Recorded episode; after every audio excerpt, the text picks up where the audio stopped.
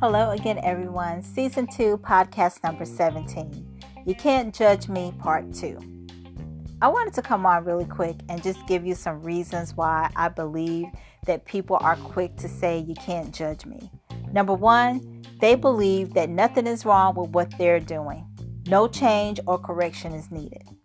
Number two, they want to be accepted by culture and society and not rejected. Christ followers know that rejection is God's protection plan for you. And God's protection plan for you also helps to safeguard your peace and your joy.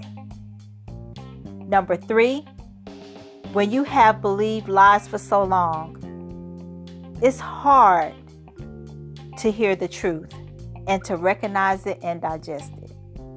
So, again, when you've lived in darkness for so long, it's hard to get that glimmer of light. That first glimmer of light is hard. It's hard on you. Number four, your wounds are still open and they're oozing. Number five, it requires change, patience, endurance, and work. And people just don't want to do it. They don't want to do it. And number six, I believe this is a big one we hear judgment, but it's really accountability.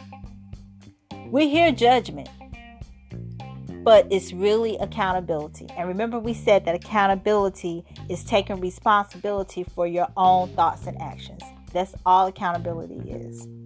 Is that you're taking thought, I'm sorry, you're taking responsibility for your own thoughts and actions, and you're not making excuses and you're not putting the blame on anyone. You're taking responsibility, whether it's good or bad. You're taking responsibility for it.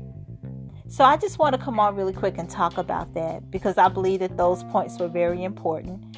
And I didn't want to make the podcast part one too long, but I wanted to just come on and give you these reasons because I believe that when people are quick to say, you can't judge me, they're saying it for a reason. And culture and society is teaching people that you do what you want to do whenever you get ready to do it. You don't have to be held accountable to anyone. Well, when you're a Christ follower, you're being held in accountability to God.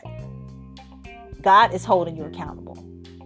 And if God is holding you accountable, and He is, then you should want an accountability partner and you realize how important accountability partner is for you, and you will utilize that accountability partner.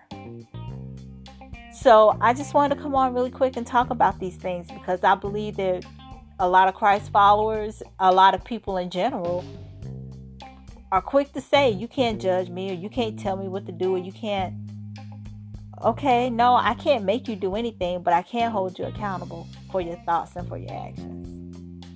So thank you so much. Thank you for listening. Like I said, this is going to be a short, sweet podcast. I just wanted to do a part two.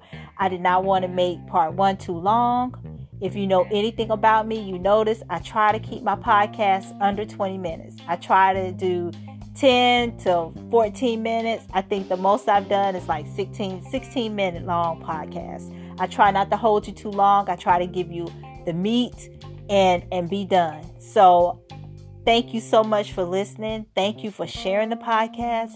Thank you for all of my supporters. Thank you to my friends and family. Thank you to everyone for just doing and being who you are. I really appreciate you. I love you so much.